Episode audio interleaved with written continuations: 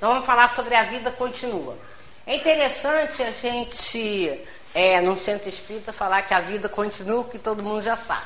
Só que eu peguei é, esse estudo, eu fiz para com, é, com comprovações realmente de que a vida continua.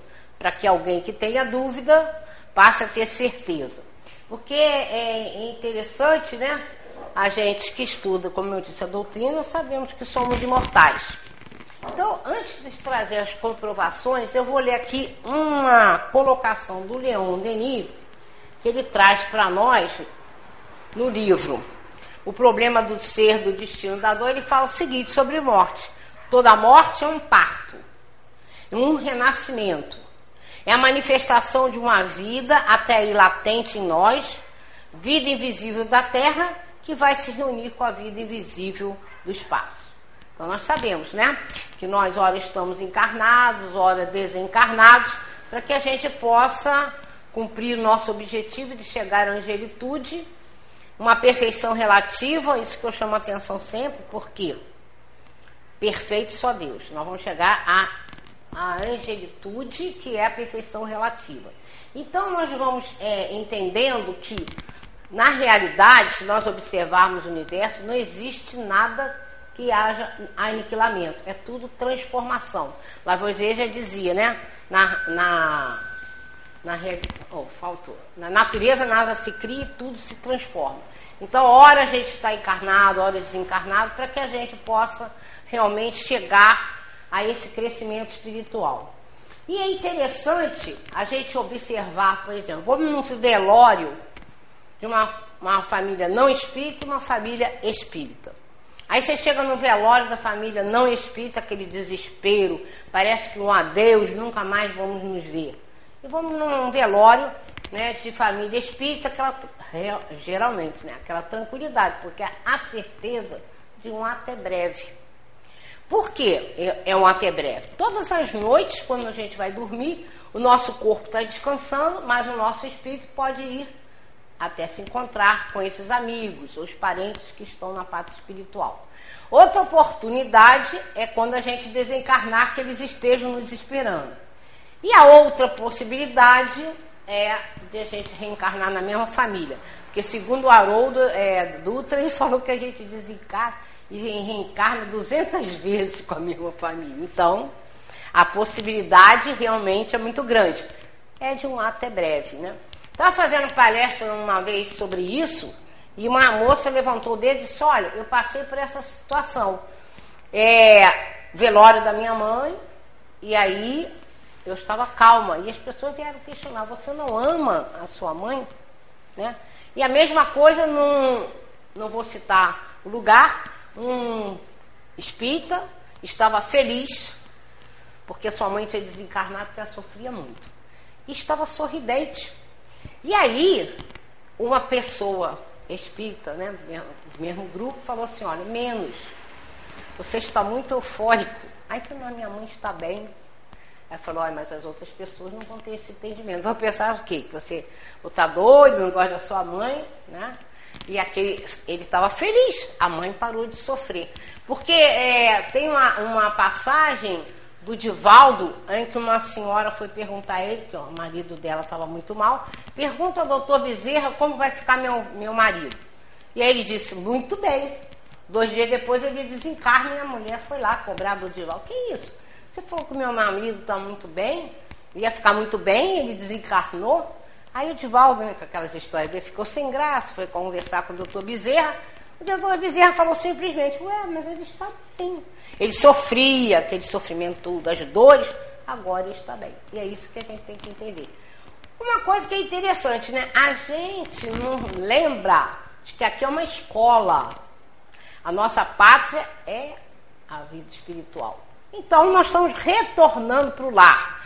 Deveria ser realmente aquela felicidade. Estou voltando para casa, né? Mas é, e a gente, então, é, sobre esse assunto, a gente vai ter comprovações né, de que realmente a vida não existe. E que muitas pessoas falam é, que é, não existe comunicação entre os mortos, entre aspas, e os vivos, né, encarnados e desencarnados. Então a gente sabe que realmente existe muita comprovação dessa comunicação. É, tem uma passagem na Bíblia Sagrada que até hoje não foi contestada por religião nenhuma.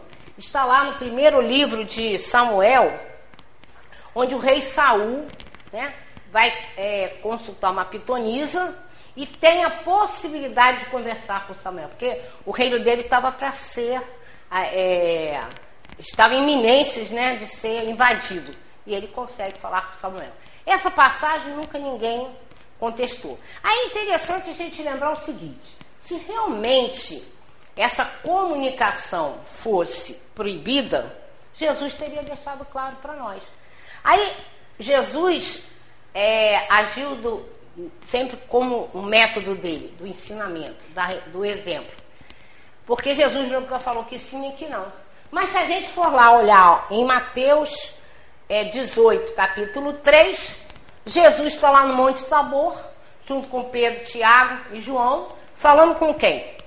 Com Elias e com Moisés. Moisés desencarnado há 1.200 anos, Elias há 800. No primeiro momento eles ficaram assim é, espantados, mas entenderam que ali estavam os espíritos que tinham vivido na Terra. Então, Jesus deixou bem claro que essas passar, essas comunicações são possíveis.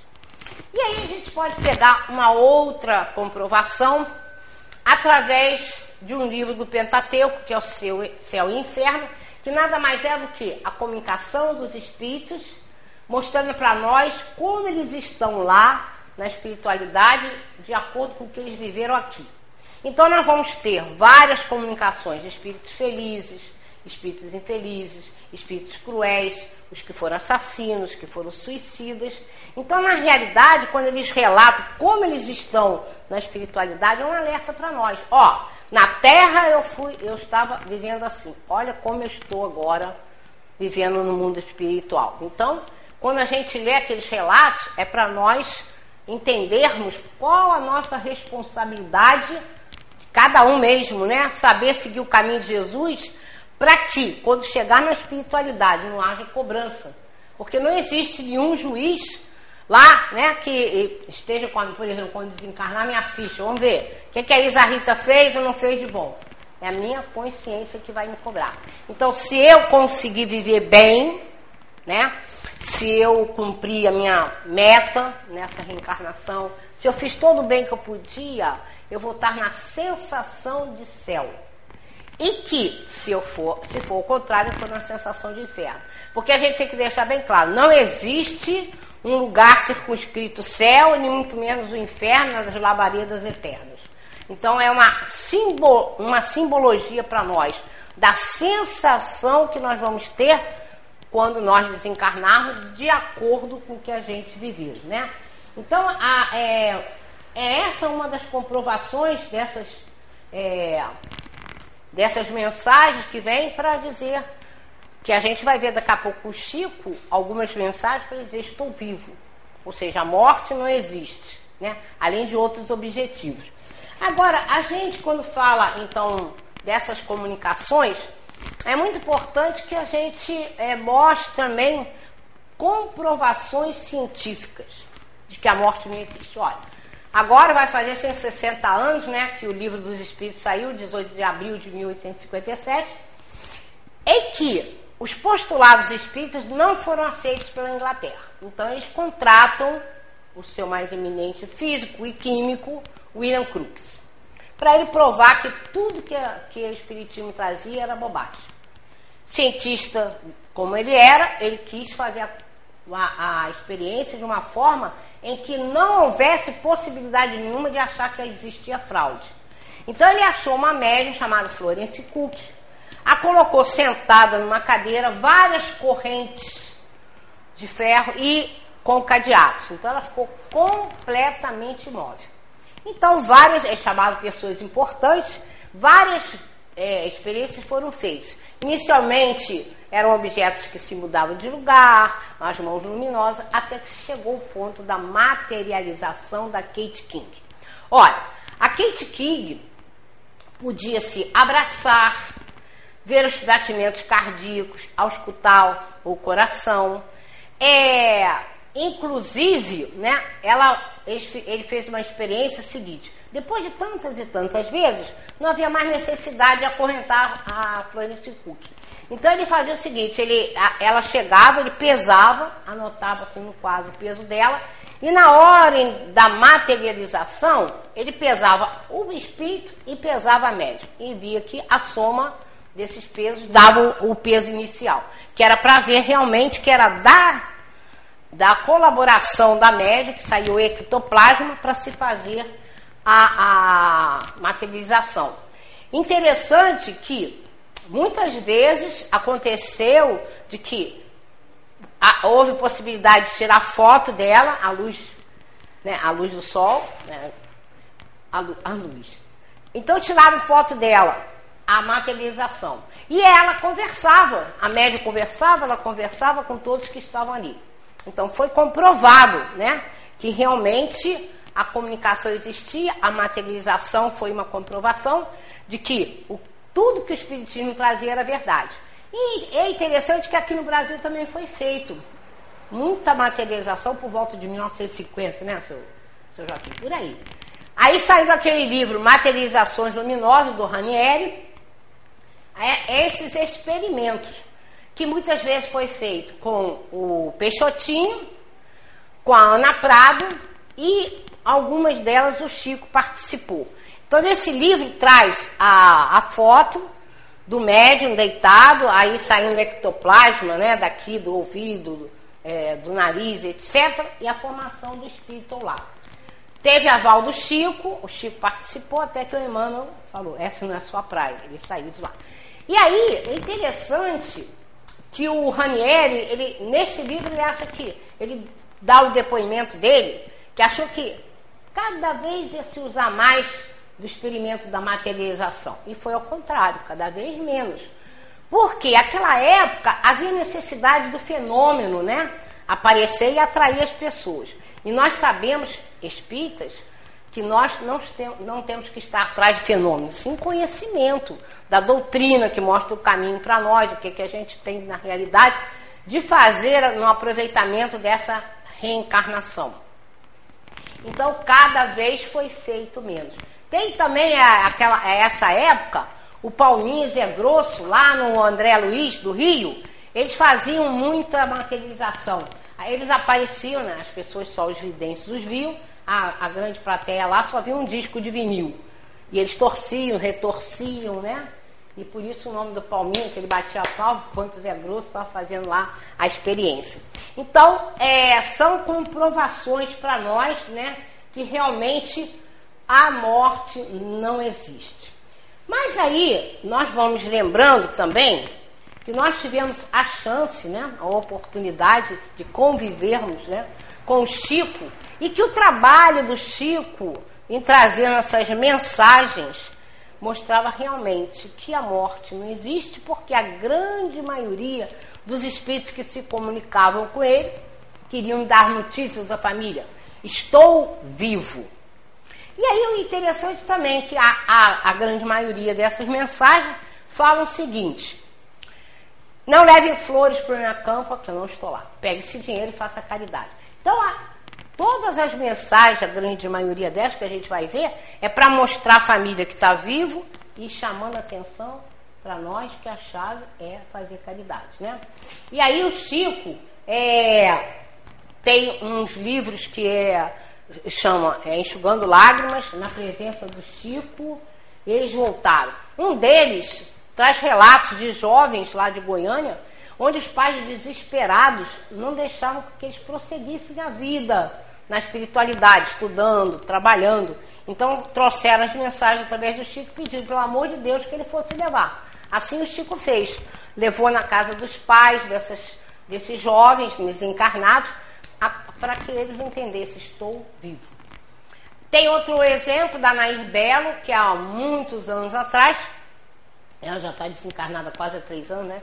Mas o filho dela, jovem, desencarna, ela sai do mundo artístico e um dia vem uma carta maravilhosa através do Chico, mostrando para ela que ele estava vivo, porque tinha particularidade que o Chico não ia adivinhar.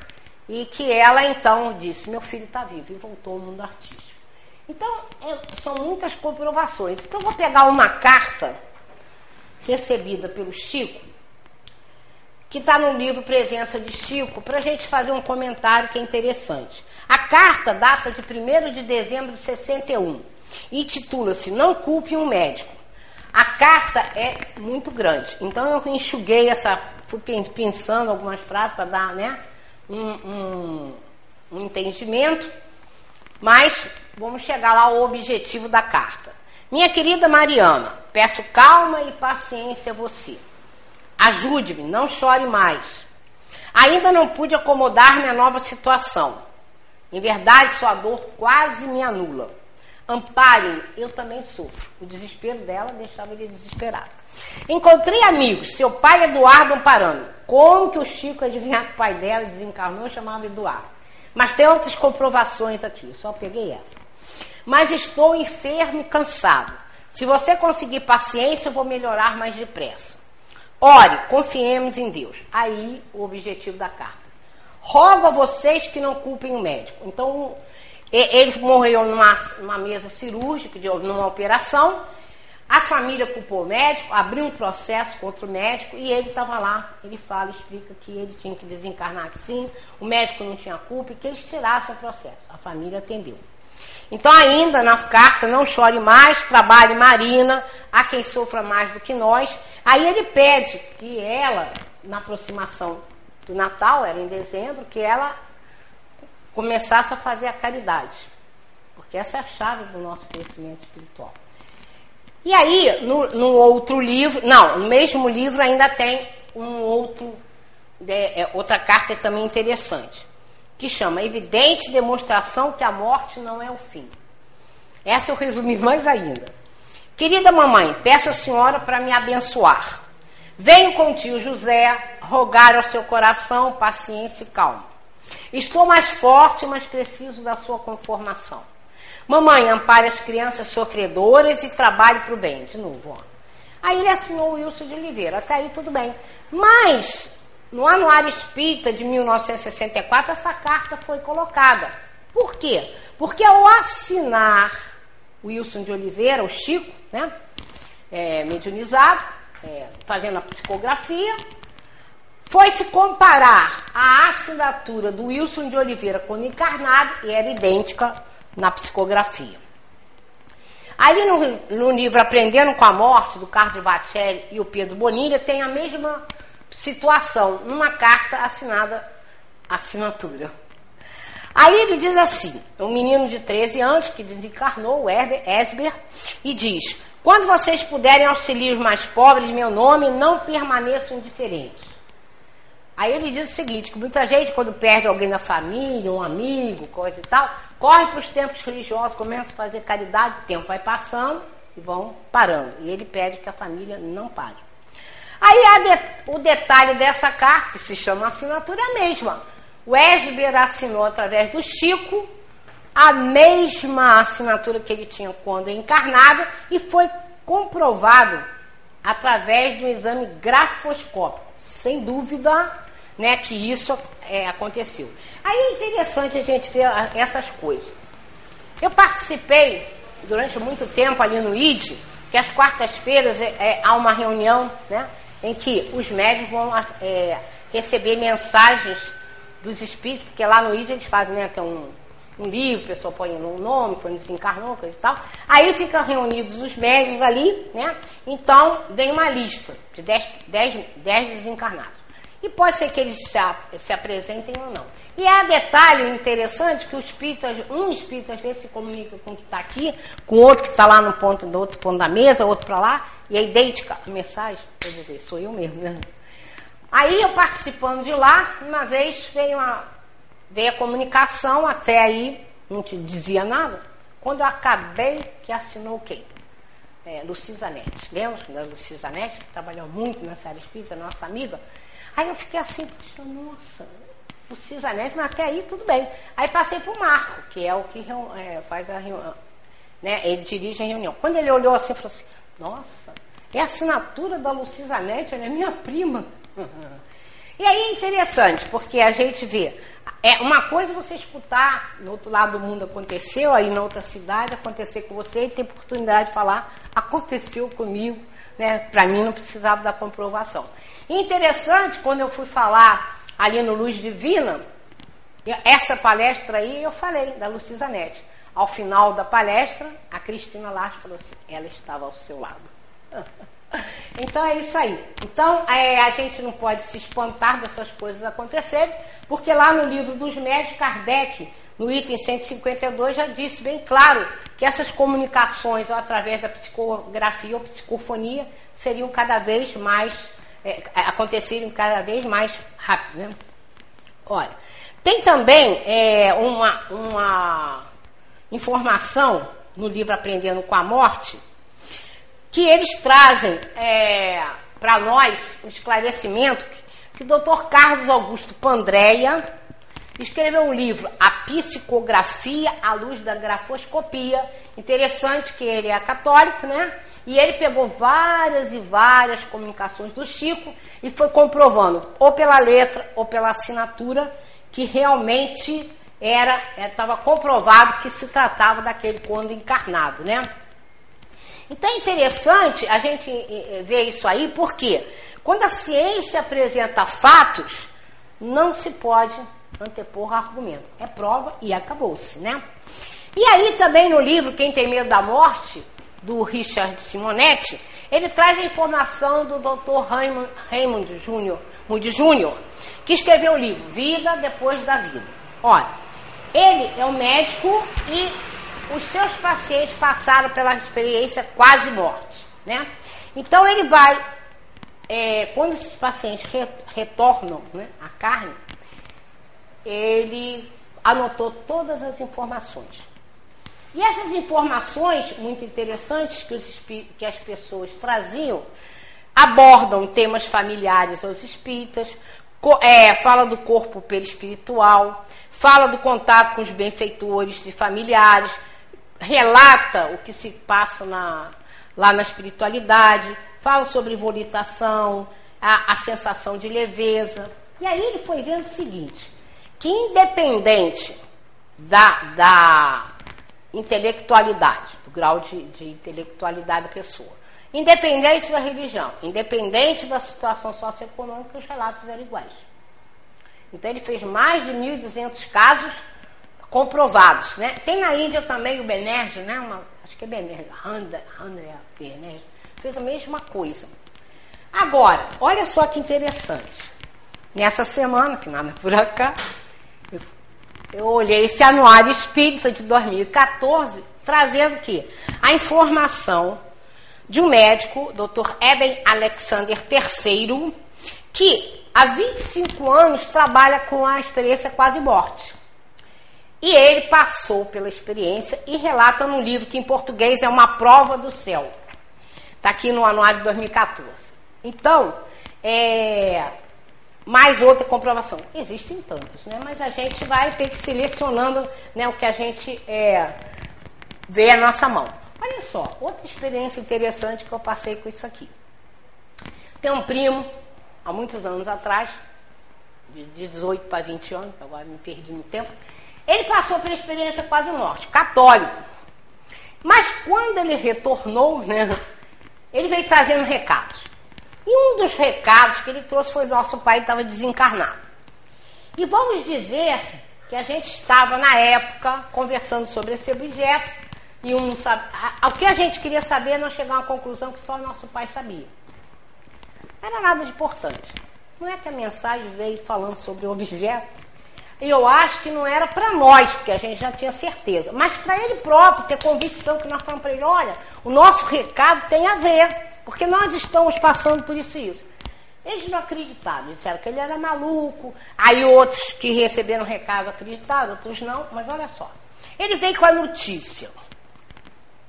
A Laila, nora dele, médica, à época ela fez vários, vários tratamentos, vários é, exames, e foi constatado que ela jamais seria mãe.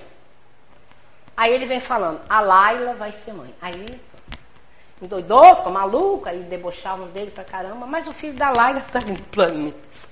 A gente não pode perguntar como, só a espiritualidade poderá explicar. Como a gente está falando no estudo ontem, gente, eu sei de um casal que tinham é, gêmeos, as crianças desencarnaram no mesmo dia, ela tinha feito ligadura com corte, e aí mais à frente ela recebeu a mensagem que eles tinham que voltar.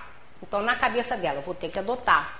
Não, ela teve normalmente a criança porque a espiritualidade simplesmente fez né, o canal para que ele pudesse sair, é, ser gerado. E assim, a mesma coisa com o Jorge Andréia. A esposa dele tinha que receber o filho com é, é, reencarnar. Ela tinha feito a mesma ligadura, mas a espiritualidade deu seu jeito. E a gente sabe que quando tem que acontecer, acontece, né?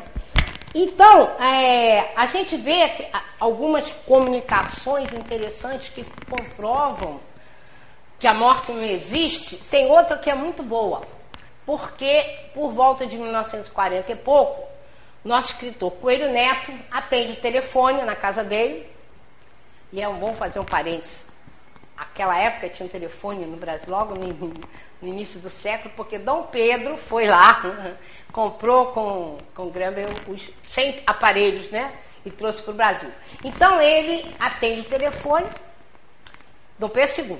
Ele atende o telefone e era a neta desencarnada. Chamou a filha, falou com a mãe dela, a criança, né? E aí ele se tornou espírita. Coelho Neto, não falei não? Não falei Coelho Neto? Ah, porque fez confusão. Então, o escritor Coelho Neto que atendeu o telefone. Aí, não por um acaso, mexendo aqui, lendo, eu descobri que ele já foi até presidente da FEB lá no Rio, né? Coelho Neto. Ele passou a ser espírita. E aí é interessante, olha só, eu contando isso numa outra palestra lá, a minha amiga estava ali e disse que, é, falou, olha, aconteceu na minha casa. Eu atendi o telefone, era minha avó, eu desmaiei, minha irmã pegou o telefone e a avó falou: leva fulana pra, correndo para o médico, porque senão ela vai desencarnar. E deu tempo. E a outra coisa interessante que aconteceu, eu estava fazendo palestra, uma moça levanta o dedo e disse, eu queria te fazer uma pergunta. Eu sou espírita, a minha irmã é católica, a minha irmã desencarnou, era espírita, e um belo dia ela toca o telefone lá para casa e manda chamar a outra. Aí ela virou para mim e disse, por que, que ela não me chamou? Eu falei, meu Deus.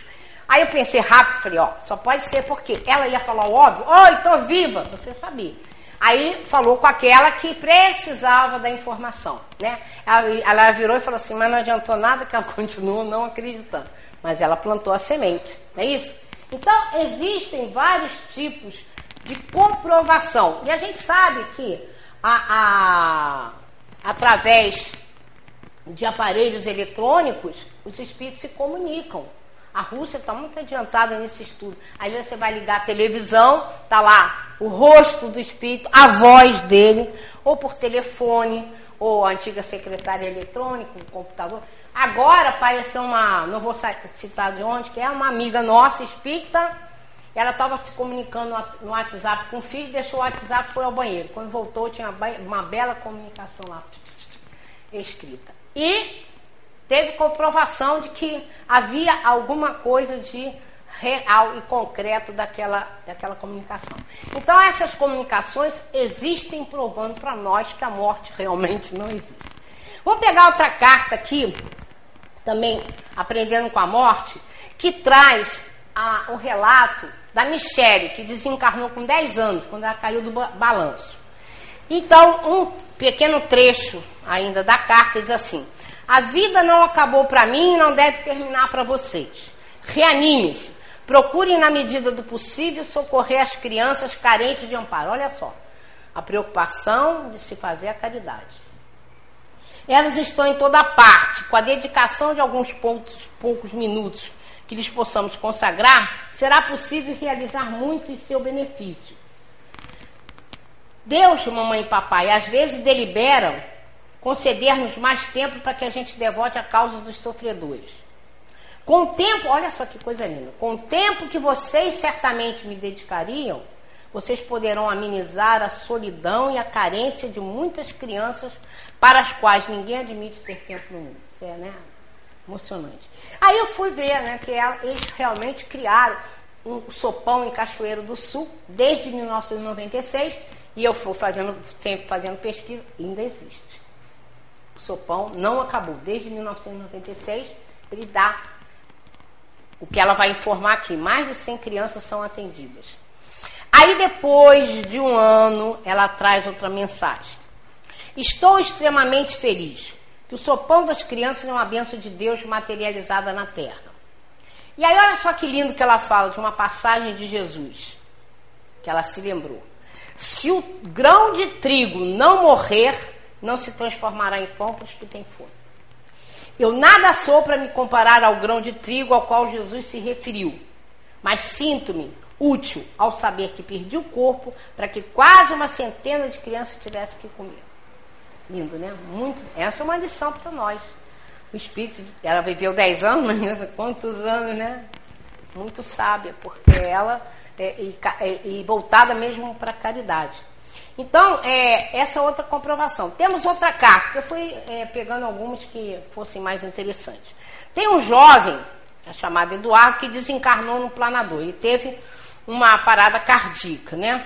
Então, na primeira comunicação que ela, ele fez para os pais, ele disse assim: A vida está nos solicitando duro testemunho. Não agiríamos bem se não procurássemos corresponder, testemunhar é, confiança. Sempre fomos unidos e vamos superar juntos. Também está bem enxugada, tá? Vocês já pensaram que estamos na mira de muitos olhares que nos observam para notarem como a gente reage diante da dor? É a família era espírita. Dependendo da nossa conduta, muitos se aproximarão ou se afastarão de Deus. Então, olha só que interessante. E a gente sabe mesmo, né? Como a nossa postura, né, para a gente botar uma máscara, eu sou espírita, aqui no espírito, né, é, é, no centro espírita, ali, nós temos que ter aquela essência. E aquilo que a gente já conseguiu melhorar vai estar gravado no nosso perispírito e a nossa postura tem que ser de espírito. Porque a gente lembra, muitos anos atrás, ninguém falava que era espírito. Uma enquete qualquer, ah, sua religião, falar qualquer coisa. A primeira que a pessoa falava era católica. Ou quando começaram a falar, sou espírita, muito baixinho. Hoje que a gente vê assim, se as pessoas perguntam qual a sua religião? Sou espírita, aí enche até a boca. Então a gente já progrediu nesse, nesse aspecto. Então, é, ele mostra a importância da conduta, né? Olha lá, lá, lá na espiritualidade ele se importando como que nós temos que agir perante as outras pessoas. Então a nossa postura, porque se a gente sabe que a morte não existe, como a gente vai desesperar? Então, que cre... a gente então não acredita, só finge, né? Então, aí, depois de um ano, olha o que, que ele tra traz para nós também. Ele diz estar trabalhando como projetista de veículos semelhantes aos planadores da Terra. Afirma que lá na espiritualidade precisa se locomover muito rápido, nem todos volitam. Né? Então, ele está nesse trabalho. E aí ele diz: Ah, desculpem que essa é a, ter é a terceira vez que ele fala desse trabalho. Na terceira carta depois de um ano. Aí ele diz: além do trabalho, que é uma escola, ocupo-me da minha vida pessoal e do ponto de vista afetivo, devo dizer que estou enamorado de uma jovem desencarnada, estou imensamente feliz com o amor que descubro junto a ela. Ora, alguém vai estranhar isso? Vamos ler nosso lar, as obras do André Luiz, que nós vamos ver realmente que a vida continua. E que nós, é, acho que é no nosso lar, né, que tem é o Lísias, agora me fugiu, né, em que ele né, está noivo para casar, a, e a mãe de quem? Que, que é, ela vai estar tá preparando a casa para esperar a família. A gente vai ver, oi? Da mesma, né?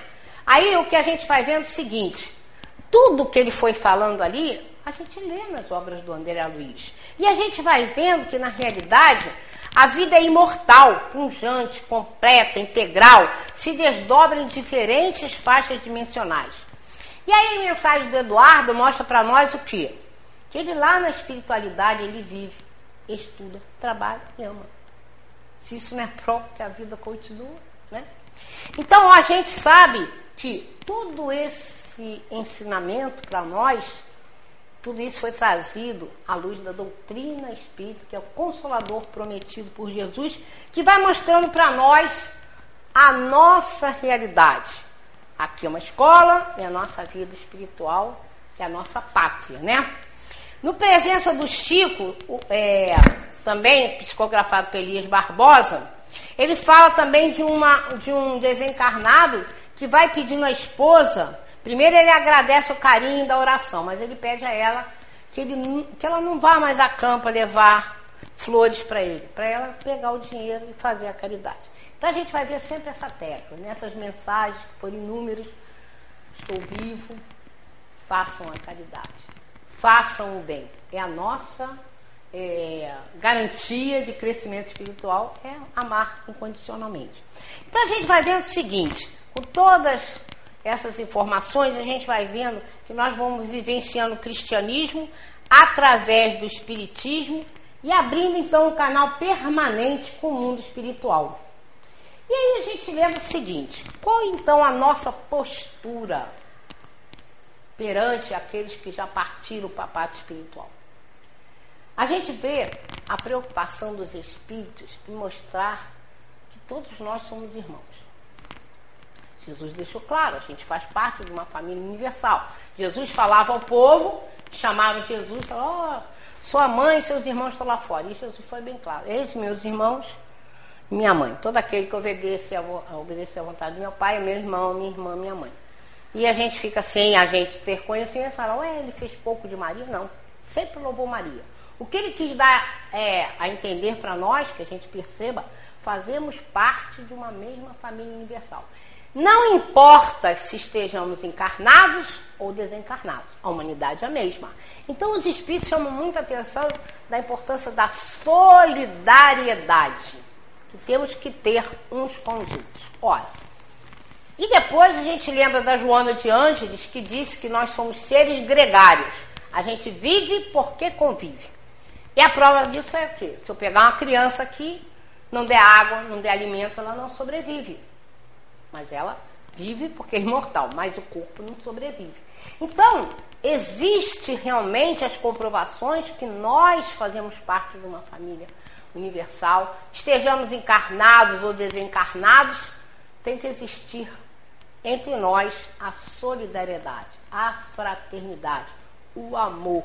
Por isso, muito importante, os trabalhos que as, as casas espíritas fazem, né? Na parte da mediunidade, ajudando aqueles espíritos sofredores, ter entendimento. Aqui mesmo, nesse momento, quantos espíritos estão aqui, eu não sou vidente, que estão participando conosco nesse estudo, aprendendo que nem nós estamos aprendendo. E às vezes é tão importante o assunto que a espiritualidade grava vai levar para as regiões que precisam escutar aquilo. Às vezes, é, é daqui mesmo parte um microfone direto para as regiões que estão ali. Então, como é importante a gente trazer o estudo. Emmanuel dizia que a maior caridade que se possa fazer é divulgar a doutrina espírita, porque ela esclarece. A gente sabe que a doutrina espírita explica para nós, somos imortais. Se eu tenho esse conhecimento que sou imortal, jamais eu vou buscar o suicídio. Porque vai acontecer o quê? Se eu chegar na espiritualidade, eu vou olhar para mim e vou dizer, e estou vivo. Não morri. Então, eu tinha uma série de coisas a resgatar, agora complicou mais um pouquinho. E a outra coisa que a doutrina mostra é que nós estamos sob a lei da reencarnação. Reencarnando, encarnados, encarnados, encarnados, encarnados, para esse crescimento espiritual se dá a cada reencarnação uma oportunidade. Então, os que estão na parte espiritual, que partiram um pouco antes de nós, se estiverem ligados a nós, estão nos aguardando, realmente. E o que, que é a nossa postura perante eles? Como eu disse, de solidariedade, de amor. Então, como é importante que a gente ore por eles. O Evangelho traz aqui, ó, né, falando sobre a prece ser um refrigério. É ela um guia, um curador, um refrigério a todos os espíritos, mesmo aqueles que estão em situação de equilíbrio. Imagine aqueles que não estão, né? Então nós temos que orar pelos nossos é, entes queridos, nunca evocados, porque a gente não sabe que situação que ele está. Ah, meu pai era muito bom, eu vou pedir a ele isso, aquilo. Se ele não estiver bem. você vai complicar a vida dele, porque ele vai querer te ajudar sem poder, aí eh, se aproxima de você, começa às vezes né, um condomínio obsessivo aí, sem necessidade. Oremos por eles, para eles terem luz, porque eles oram muito por nós. Eles ficam torcendo pelo nosso progresso, Emmanuel fala, nossa, ele fica admirado com a preocupação dos espíritos em trazerem para nós as informações, de orarem, de nos ampararem. Quantas histórias a gente sabe de problemas que a gente está passando aqui e um pai, uma mãe, na espiritualidade, tendo merecimento, pode interferir para nos ajudar. Tem que ter merecimento também, né? Então é, não é adequado então a gente fazer evocação, né? Nós temos que então lembrar deles com carinho, né? Porque é, justamente fazem parte dessa grande família universal. Então é necessário, está lá no livro Aprendendo com a Morte o seguinte: é necessário que as pessoas compreendam que a morte é a própria vida numa dimensão mais alta, nos dando a possibilidade pelos caminhos do mundo com menos tristeza e mais alegria, com menos dor e maior bem-estar, com menos descrença e mais fé, com menos desalento e mais esperança. Entretanto, se você não consegue compreender as nossas certezas, não tem a menor importância. A morte espera por você também e talvez, quem sabe, ao atravessar os portais do túmulo, lhe seja mais fácil compreender que a vida é uma criação imortal de Deus.